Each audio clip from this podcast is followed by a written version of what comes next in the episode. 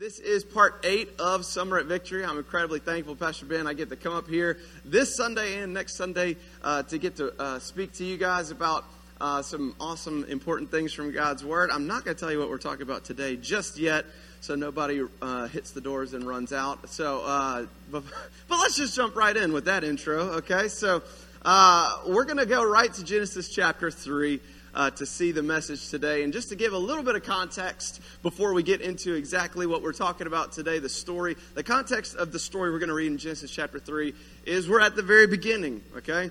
In case you didn't know, Genesis is the very beginning of the Bible. It's the first book. It's the story of creation. It's the story of Adam and Eve. That's what we're going to be looking at today. But the context of what we're about to read this morning is God, the Bible tells us that God created the universe, that He created, He spoke it into being, and when he created the universe, it was good.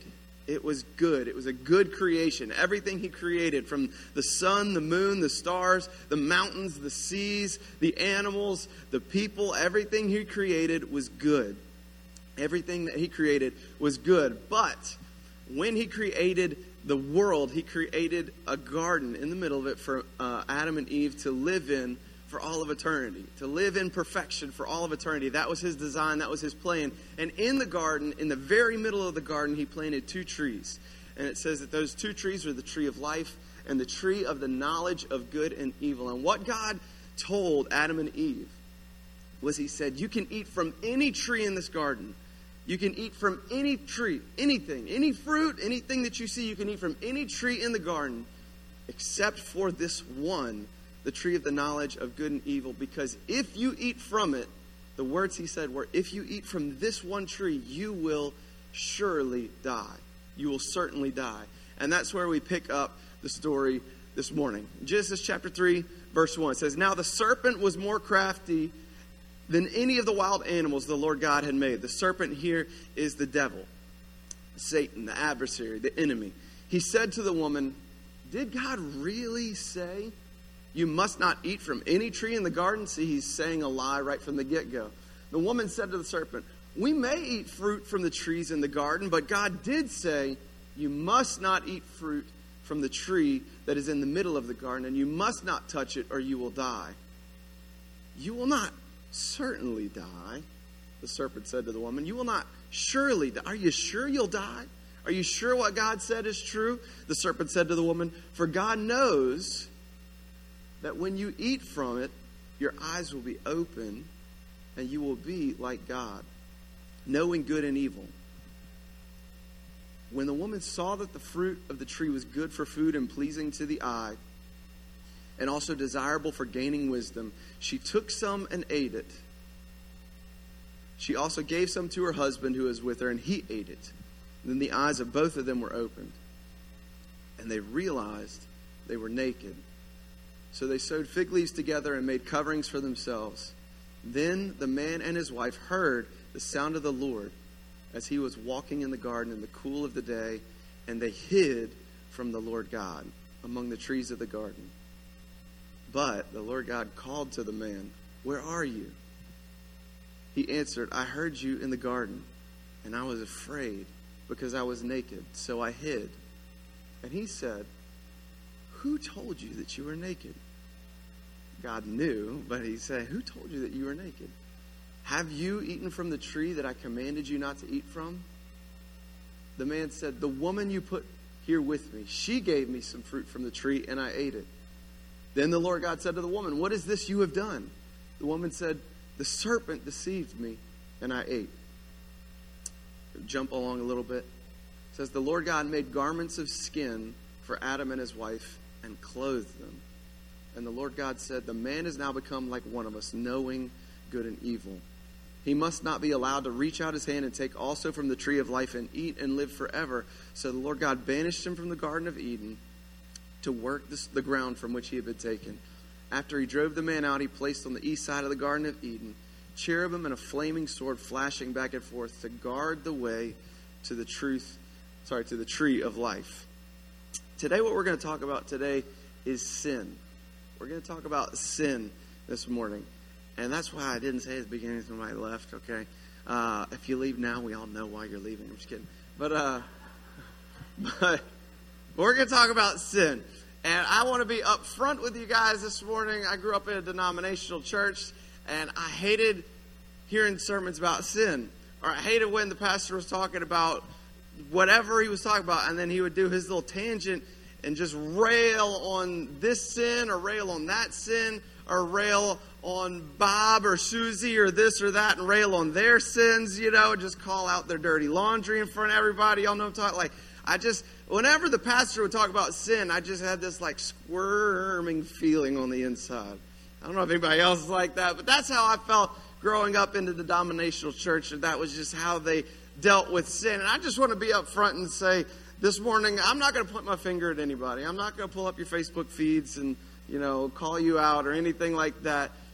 I'm just going to say I know that historically some churches in America maybe didn't always have the best approach when it came to dealing with sin. I'm just be upfront. If you're new to church and you come in and that's your background, I acknowledge that, okay? Sometimes sometimes church meaning well has this incredibly harsh condemnation feel of sin. And that's one end of the spectrum that I don't want to uh, venture into this morning. On the other hand, there's also this uh, different approach, I guess, that the world takes, and not just the world, not just our culture, but some churches even today have taken, that the idea of sin itself has become unpopular.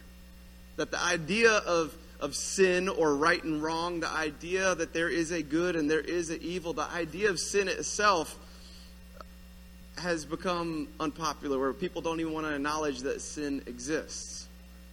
There's even uh, an entire major American city whose nickname Las Vegas is Sin City, and it's not it's not a penitent. We are sinful, is it? No, it's saying call it whatever you want. We're going to do whatever we want. It's almost an acknowledgement of we don't believe in sin. We're, sin is a synonym for fun, right? Okay? Sin, we're gonna we're gonna do whatever we want. We don't even believe in sin. We're gonna do whatever we want. So, what approach are we gonna take today? This morning, my hope and my goal, my prayer is that we take a humble but careful and considerate approach to what God's word has to say about sin. And not just what God's word says, because I believe that if you seek out truth, you will find you will find Jesus. But I believe not just that, but experientially, right? Do you really, if you if you ever been stabbed in the back by somebody, do you really believe that there's no such thing as right and wrong? Like if somebody betrays you, if somebody has left you when you were depending on them, deep down we all know that there is a thing called sin. Deep down we all know that there is right and there is wrong. And the, the older I get, with each passing day, I see more and more the truth of this scripture in Romans chapter 3, verse 23 that says, all have sinned and fall short of God's glory. Not just the sinners on the outside of the church, all of us. Everyone has fallen short of God's glory. 1 John chapter 1 verse 8 says, "If we claim to be without sin, we deceive ourselves and the truth is not in us." I long for the day that the Bible says that we will be perfected, okay? But that day is not today, okay? We get more and more perfect every single day, but until the day that I take my last breath, I know that sin is going to be something I struggle with because my heart is still beating. And the same is true for all of us. We all have to deal with it, and that's why I want to talk about sin this morning. It's not fun to talk about sin, but it's useful because we all deal with it. It's something that we all deal with. So, what's the correct approach? We're going to try and take a humble approach to God's Word. And I want to take a look at three things this morning. And the first one is what sin is, the second one is what sin does, and the third thing is the cure for sin. The cure for sin. And I'm just going to say from the get go, I know Genesis chapter 3, there's a thousands and thousands of details that we could go into and break down and, and analyze and all that from the story in Genesis chapter 3, but we're going to take a little bit more of a bird's eye view this morning, okay? Look at those three big things that we get from that story what sin is, what sin does, and the cure for sin. So, if it's okay with you guys, I want to pray real quick before we continue on with the rest of the message. God, we just thank you that your word uh, is here to lead us, that your word is here to guide us. Holy Spirit, we just pray that uh, you would do something today, God. We just pray you'd open our eyes to see your word and to see truth, God, that we could leave today changed. In Jesus' name. Everybody said, Amen. Amen. Amen. So, the first thing, what sin is? What sin is? In case you missed it or if you didn't notice it, when we read through that first story in Genesis chapter 3, the word sin isn't even mentioned in that story. The word sin isn't even mentioned. It's the first sin. It's what we call the original sin. It's the first sin in the Bible, but it's not even mentioned, the word sin. The first mention of the word sin in the Bible is actually in the next chapter, in Genesis chapter 4, with Adam and Eve's sons, Cain and Abel. And look at what God says to Cain as he's struggling with the sinful thought, the sinful temptation to kill his brother Abel out of jealousy. God says to Cain, He says, if you do what is right, will you not be accepted? And that word in Hebrew actually doesn't just mean accepted, but to be elevated. Accepted and elevated. If you do what's right, are you not accepted and elevated? But if you do not do what is right, if you do what is wrong, sin is crouching at your door. It desires to have you, but you must rule over it. I love that this is the first mention of sin in the Bible because it gives us, I, I believe, a three dimensional approach of sin. A lot of times we have that one dimensional idea, picture of sin that, you know, sin is just breaking the rules. And that's the first uh, dimension of sin, what sin is. The first one is it's breaking a rule. It is. That's what God said in Genesis 4 7. He says, If you do what's right, will you not be accepted and elevated? But if you do what is wrong, sin's crouching at your door and it desires to have you. It is breaking a rule. It is committing a crime. It is doing evil. It is the acknowledgement that there is a categorical absolute good and absolute evil, that there is a thing called good and there is a thing called evil. And sin is when we choose evil instead of choosing good. That's the first dimension of sin. But so many times we leave ourselves open to sin by only looking at that one dimension of it. It's just breaking a rule. Well, if it's just breaking a rule, I know like a hundred different Hollywood movies that show the rule breaker is the cool kid, right? You know? The rule breaker is the cool kid. In like every movie you ever see, the hero, somehow he's the rule breaker. But that's not all that sin is. That's not, it is breaking a rule, it is committing a crime, it is doing evil. I mean, think about this in the garden, how many rules did God give them? One. My parents of children at this morning, you gave you one rule. It's only one rule. And they broke it, right? There was one rule and they broke it. Having kids, again, it's a very easy definition of sin to understand. Adam and Eve were in the garden. You can eat from any tree in the garden, just don't touch that one. And they're like, this one? Right? Or they get their finger real close. I'm not touching it. I'm not touching it. And then they touch it, right? And I, am I'm, I'm just going to be honest. This, this week, as I was looking at this story, all my life I've kind of had this question. If God created the garden, why did he put that tree in there in the first place? Again, because like if you have kids, again, you know, like if there's something you don't want them to touch, you put it where they can't touch it, right? That's what I always thought. Like, why? If it's perfect, if God loves us, why did He put that garden? In, I'm sorry, why did He put that tree in the garden? Why is it there? And I realized this morning. Anybody ever been to like an escape room in town? You ever done one of the escape rooms? But if you don't know what escape room is, it's like a game where they lock you in a room and there's all these puzzles and keys and locks and all these things that you have to figure out to get out of the room in 60 seconds. Okay, and so, but in the room, sometimes the rooms have little themes or something that are kind of scary. And so, in the escape room, where the only goal is to get out of the room, they have an exit door.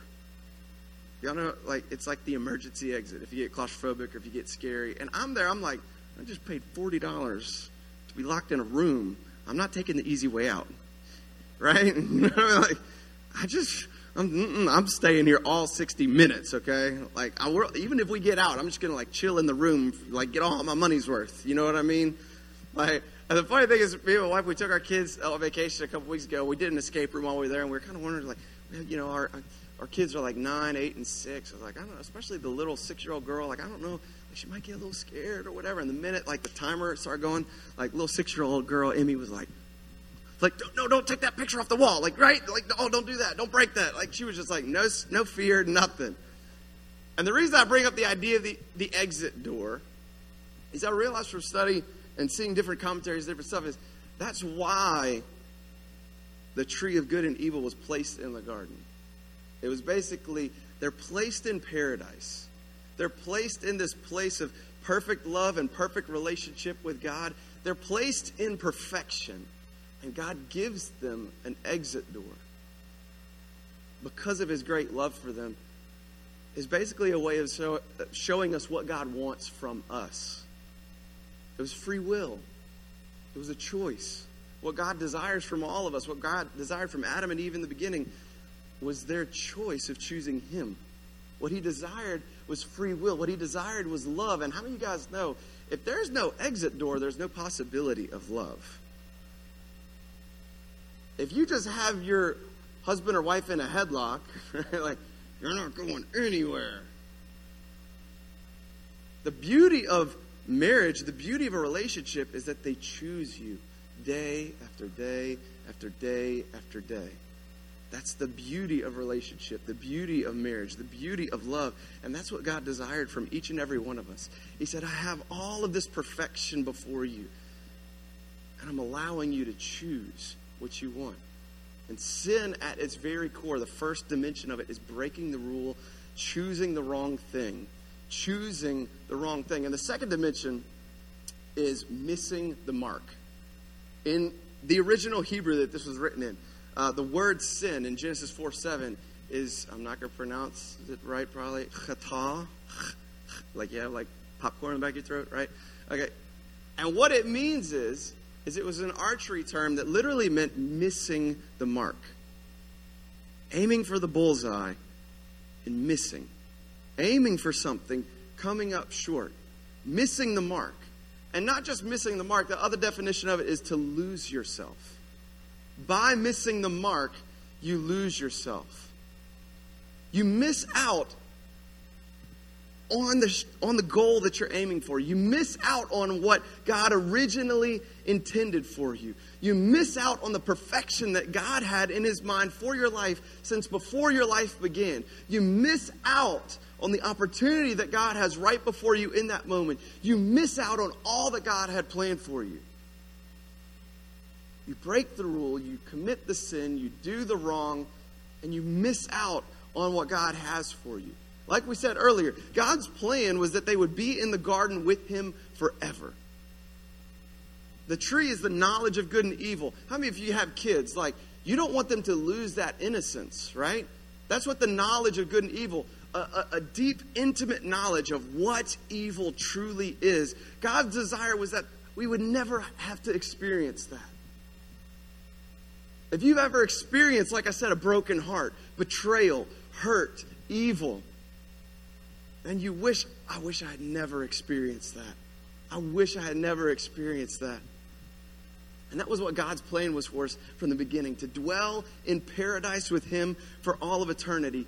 And when they sinned, they didn't just break His rule, they missed out. They missed the mark. They were going to. They were going to be naked in paradise with their spouse forever. And they missed out. And if you didn't say amen, I'm to go ahead and advertise the XO Marriage Conference coming up next year. That was what God's plan was, and they sinned, they broke the rule, they missed out. They missed out on what God had for them. And the third aspect, the third dimension of what sin is, it's not just breaking a rule, it's not just missing the mark, but it's slavery. It's slavery. Jesus said in John chapter 8 to a bunch of Bible believing Hebrews, people, part of God's chosen people, Jesus looks at them and they say, He says that they need to be set free. And they're like, Set free? We've never been slaves to anybody. And Jesus looks at these Bible believing, part of God's people crowd, and He says in John chapter 8, Everyone who sins is a slave to sin. Not just the sinners on the outside of the church, Everyone who sins is a slave to sin. Everyone. Look at what, again, Genesis chapter 4. What did, again, the very first mention of the word sin, what does God say to Cain?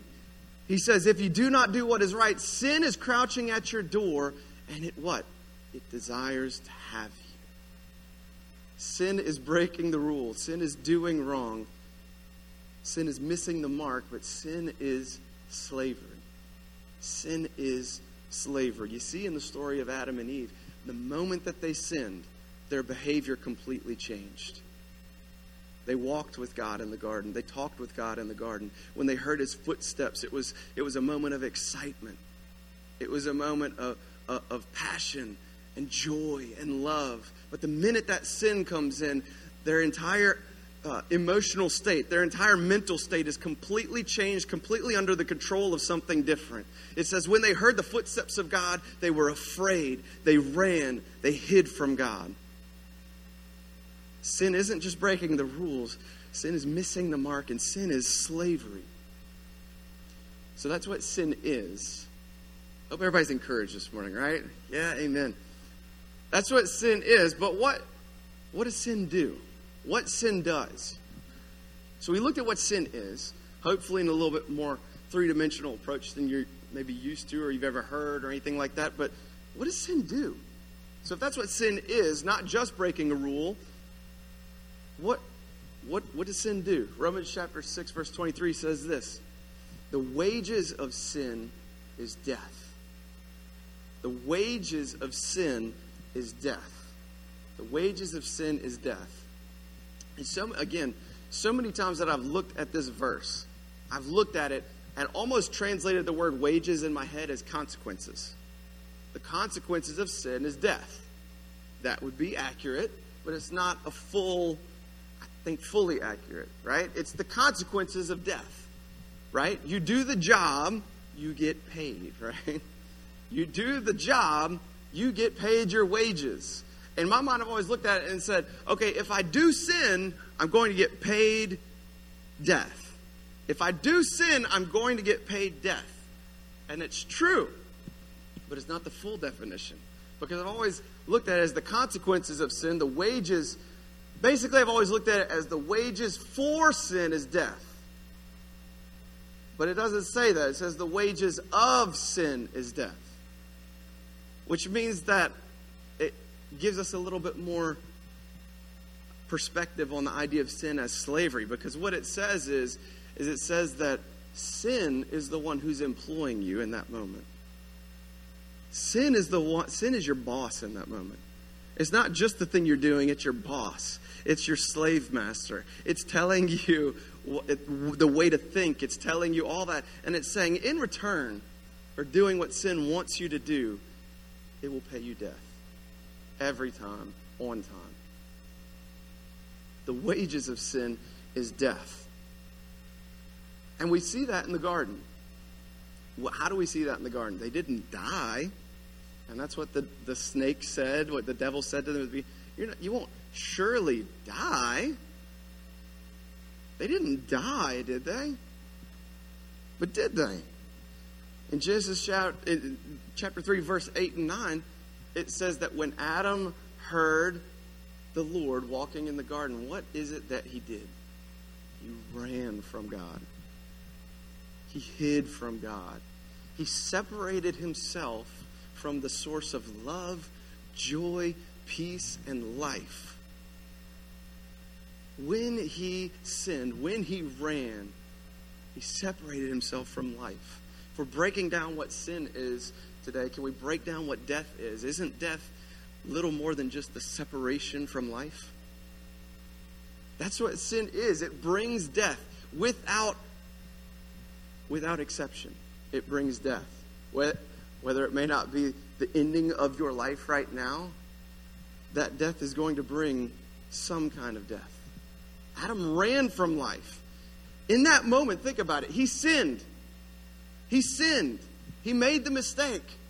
I'm looking at this story as I'm reading it, and the more and more I read it this week, I was just like looking at it, and I found myself almost like being like, you know, the baseball coach. Like I, I coached my kids baseball, you know, this past year, and I loved it. It was so rewarding. It was amazing. But one of the most frustrating things about it is being the, the, the base coach. Do y'all know what I'm talking about?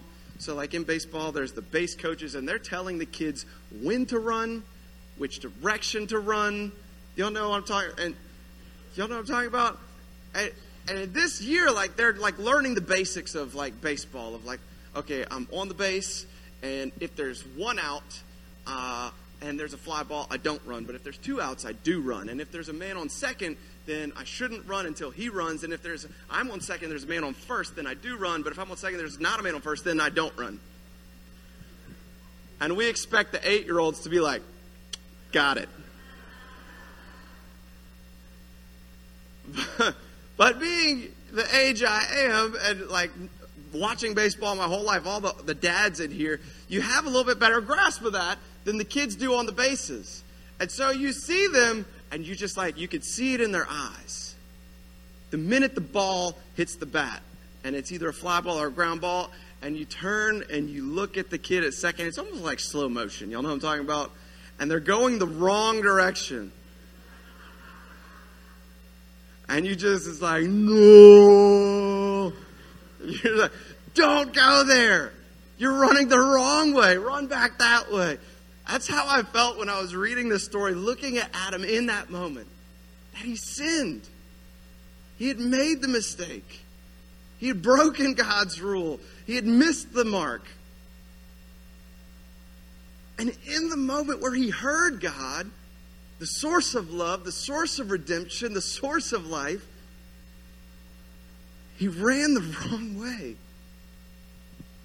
He ran the wrong way. He ran towards death. And that is what sin is. The consequences, the wages of sin is death. What sin does is it brings death. I think so many times we look at sin and we would define it as just simply breaking a rule, but I think the a more whole rounded approach to sin is sin is the slavery that leads to death. Sin is the slavery that leads to death.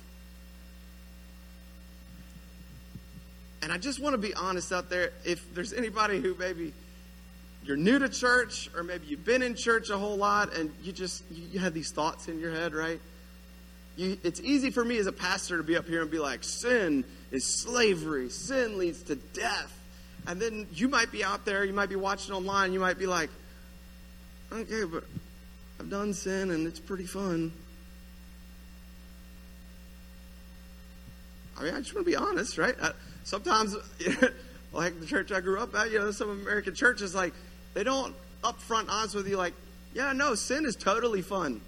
It's sin in that moment, it's a blast, okay? It's amazing. Sin is so much fun in the moment. But I would put to you this morning that if the poison weren't sweet, nobody would drink it. Skydiving is fun. Never tried it, but I've heard it's fun, okay? Skydiving is fun. But sin is like skydiving without the parachute.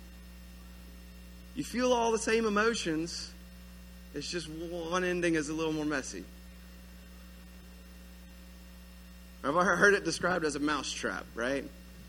You can you can get a mousetrap and you can spend thousands of dollars on this the best tasting cheese in the world from France that's like 100 years old or whatever.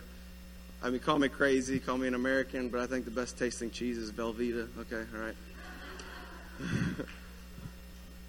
but you slap that bad boy on a mousetrap, the cheese doesn't immediately become disgusting, unless it's a used mousetrap. Okay, but the cheese doesn't become. I don't know where that thought came from. Sorry. The, the cheese doesn't immediately become disgusting just because it's on a mousetrap. It just becomes deadly.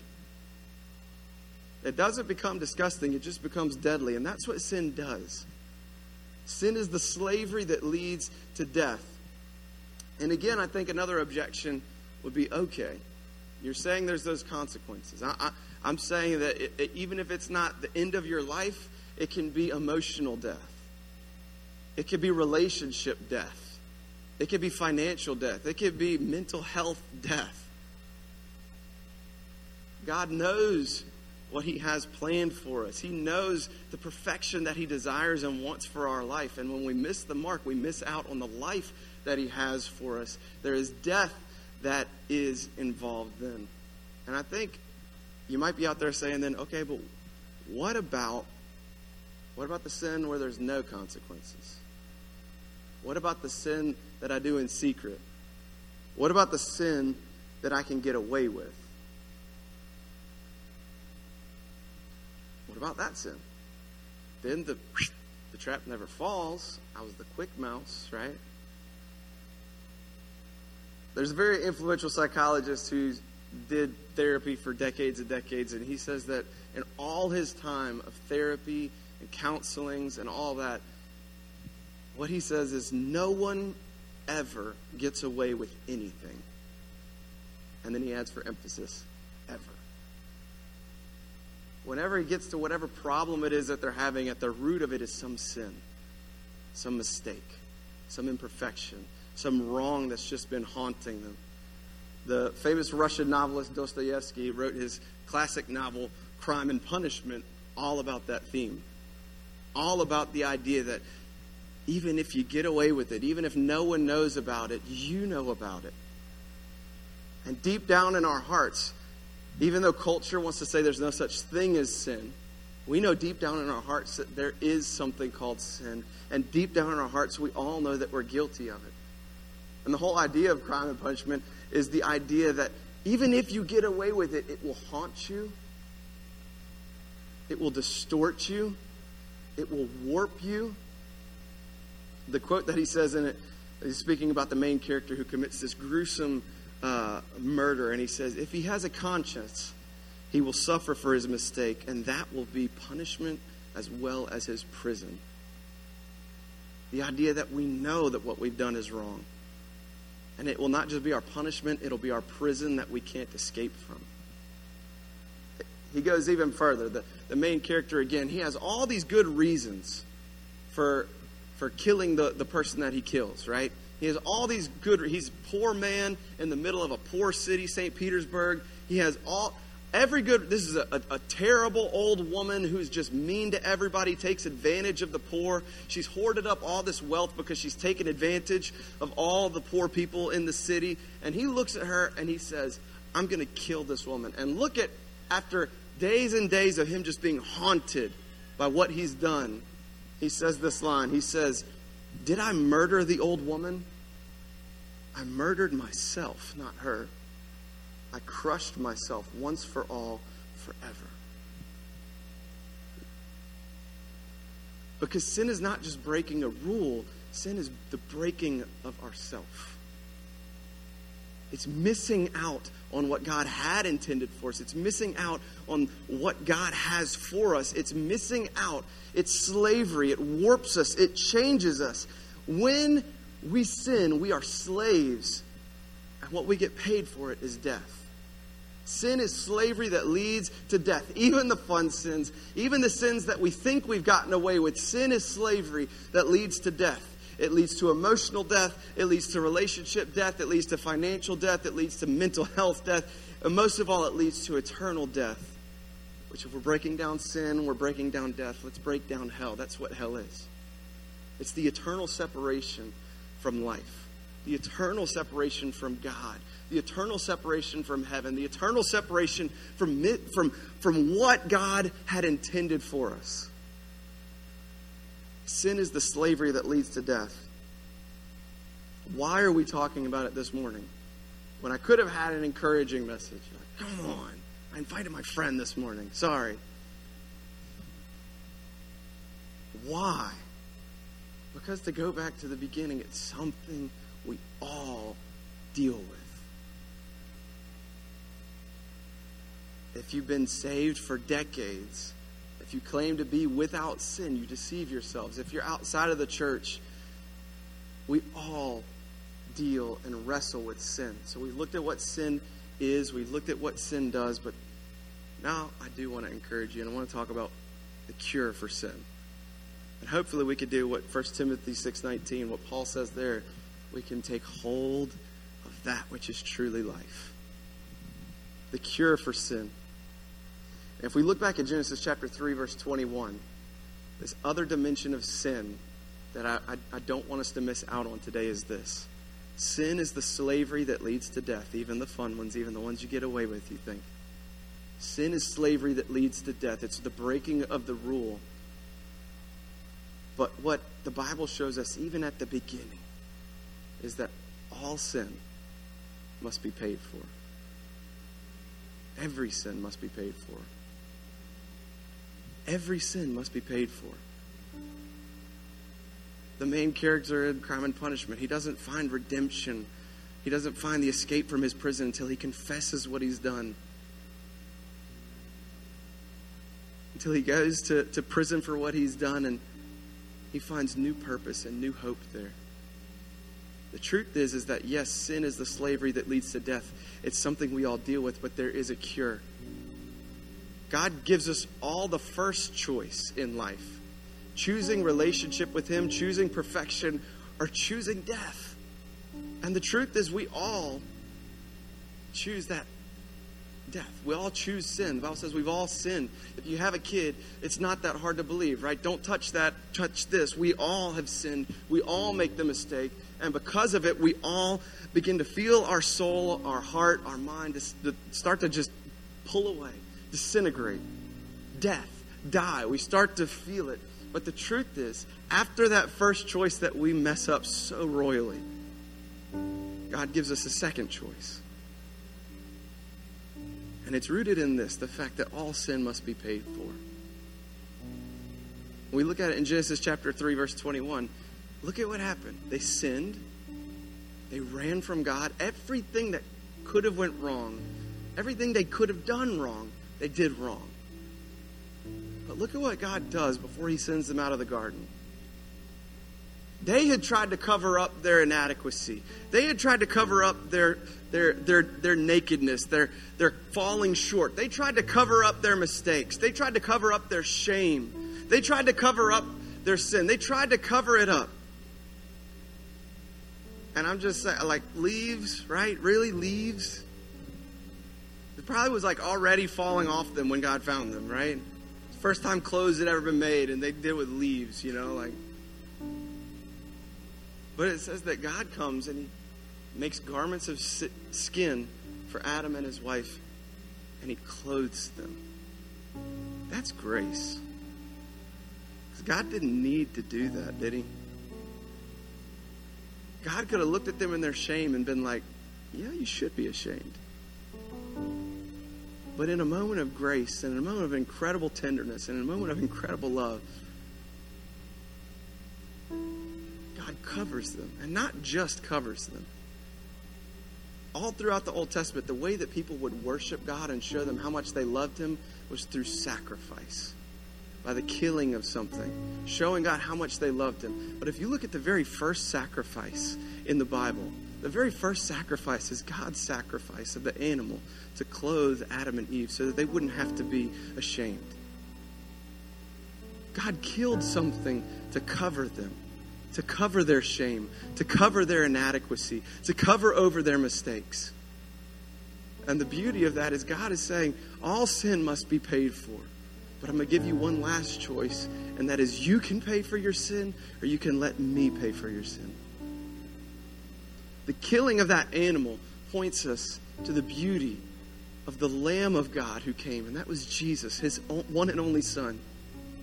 And the Bible says that he came to die as a sacrifice to pay for our sins, to cover over our sins, not just temporarily like some fig leaves, but for all time, for eternity so that you don't have to pay for your sins with the eternal death, the eternal separation from God. But He died on the cross as the sacrifice to cover over us. And that's why Paul could say in Romans chapter 13, he could say, rather, don't clothe yourselves with all these attempts at trying to cover over your shame and your sin, but clothe yourselves with the Lord Jesus Christ. And do not think about how to gratify the sinful nature, the desires of the flesh. Don't be a slave to sin anymore. Put Jesus on. Put the sacrifice, the death of Jesus, the him dying on the cross for you and for me, and I love it. What is Jesus on the cross? What is he doing? The, the pose that we see everywhere. The most famous thing that Jesus has ever done that's all over, if you ask anybody, believer, non believer, they know what Jesus did. What was it? What is his pose on the cross? It's arms stretched out. Arms stretched out wide of open embrace, of come to me. You see, if at the beginning in the garden, the tree of the knowledge of good and evil was Adam and Eve taking that exit door out of a relationship with Him and into death. Jesus on the cross is the exit door from a life of slavery to sin into life. In the same way God covered over Adam and Eve, even more so because that was just some temporary covering. God wants to cover over your sin with the sacrifice and the love of His Son, now, forevermore, for all time for every sin you've ever committed, every sin you ever will commit. All sin must be paid for. God says you can pay for it or you can accept the fact that Jesus has already paid for it on the cross. How do we escape sin? How do we find what the cure for sin is? It's just like Paul says clothe ourselves in Christ. Accept the gift of that, that clothing that he's giving to us. Accept that Take that exit door out of slavery and out of sin and into life. Accept the gift, accept the sacrifice that He's done. And for those of us who have maybe already accepted it decades ago, remember it's like clothes. Put it on every day. Remind ourselves of how deep the problem of sin is in our life. That we have to clothe ourselves every day. How deep. Uh, Look at it this way our sin is so serious. It's such a serious problem that it took the Son of the living God to die to pay for yours and for my sin. But at the same time, God loves us so much that He did it willingly. And I'm going to tell you something the cure for evil is for love. I love that, that quote from Martin Luther King Jr., where he says, Hate can't drive out hate, only love can do that. It's the same in our lives. The only thing that can drive evil out of your life is a glimpse of the goodness of God. The only thing that can drive out the, the urge for slavery and sin and all of that is to look at the immense, incredible, immeasurable love that God has for us. That even while we were sinners and we didn't deserve it, Jesus died on the cross for us willingly to cover over our shame, to cover over our sin. And that's powerful. I can't just come up before you and say, stop sinning. But I can point you to the power of the love of Jesus Christ. Because when we see him, the Bible says, we're changed. It doesn't just say, stop sinning. It says, look at Jesus. When we see him, we're changed. So, how do we do it? I want to ask everybody to bow your heads and close your eyes this morning. How do we do it? The Bible says that we admit that we're sinners, we believe that Jesus died for us and he was rose again, and that we confess, we commit our lives to him. We confess he's Lord of our life. It's a whole lot of words, but it's an all in one thing of accepting his sacrifice. Taking the exit door from sin and its slavery and its power over your life, and instead saying, God, I'm not going to clothe myself with all these feeble attempts to cover my shame. Instead, I'm going to cover myself with you. I'm going to become your child. I'm going to give my life to you, control over to you. Doesn't mean you don't make mistakes anymore, but it means that He has the power over your life, not sin. If you want to accept that sacrifice today, if you want to go from the kingdom of death to the kingdom of life this morning, I'm just going to ask you to do one simple thing this morning. I'm going to ask you to raise your hand and pray this prayer with us. We're not going to single you out. I'm not going to call you up in front of everybody, just wherever you're at, and everyone in the room is going to pray this prayer out loud with you. So you're not going to be singled out. If you're watching in online with us, I encourage you to pray with us as well. But if that's you and you want to accept the sacrifice that Jesus gave to sin over your life, every head bowed and every eye closed, nobody's looking around, I ask right now that you would just raise your hand that we could see it. Amen. Amen. Amen for those hands. Amen. Anybody else? This is what I want to do this morning, everybody. You put your hands down. Everybody who raised your hands or didn't raise your hands, everybody in the room, I ask you just pray this prayer with me this morning. We're going to pray the prayer of salvation. Again, it's not the words, but it's your heart reaching out, accepting God's sacrifice that saves you. It's not the words. But then I want to pray it after that for everybody in the room all together. That we would have the power and the guidance and the wisdom of the Holy Spirit. So everybody in the room, let's let's pray for those who pray with those who raise their hands. Everybody just repeat after me. Say, Dear Jesus, I admit I'm a sinner. I know I've made mistakes. And I've separated myself from you. But I accept your sacrifice. I believe you died on the cross for me. And I believe you rose again. I confess that you are the Lord of my life. And I commit my life to you. In Jesus' name. Everybody say amen. Amen. For those who raise their hands, can we put our hands together for them? We are so incredibly proud of you. It's the best decision you've ever made. We're so incredibly proud of you. But I want to pray real quick for everybody in the room before we leave. Just a prayer that we would commit our lives to that clothing of ourselves. Let's pray. God, we just, I pray for every single person in here, Lord. God, whether they just got saved, whether they've been saved for decades, Lord. God, that we wouldn't ever graduate from the gospel, that we would never move on from the power of your love and your sacrifice on the cross. But God, that we could daily remember, daily focus in on the fact that sin is crouching at our door, desiring to take us back again. But God, we just thank you that your blood, your sacrifice, God, it pays for sin once and for all. Lord, help us, give us the wisdom and the power of the Holy Spirit every day to conquer death, to conquer sin, to conquer over it in our relationships, in our finances, in our in our workplace, in our homes, God. Help us, Lord. Give us wisdom and strength every day.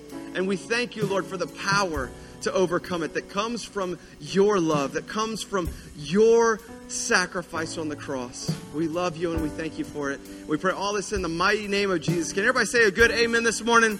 Amen. Let's put our hands together for Jesus this morning.